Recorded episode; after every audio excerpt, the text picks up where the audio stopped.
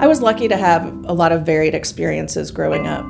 I went to several different high schools. We moved around a lot. And so I attended one of the wealthiest public high schools in the country.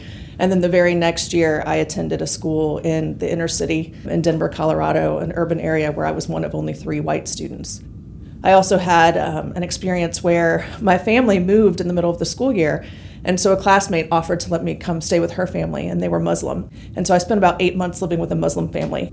I learned so much about the culture then I lived overseas for a while as well. And so all of those experiences really led me to see life from a lot of different perspectives.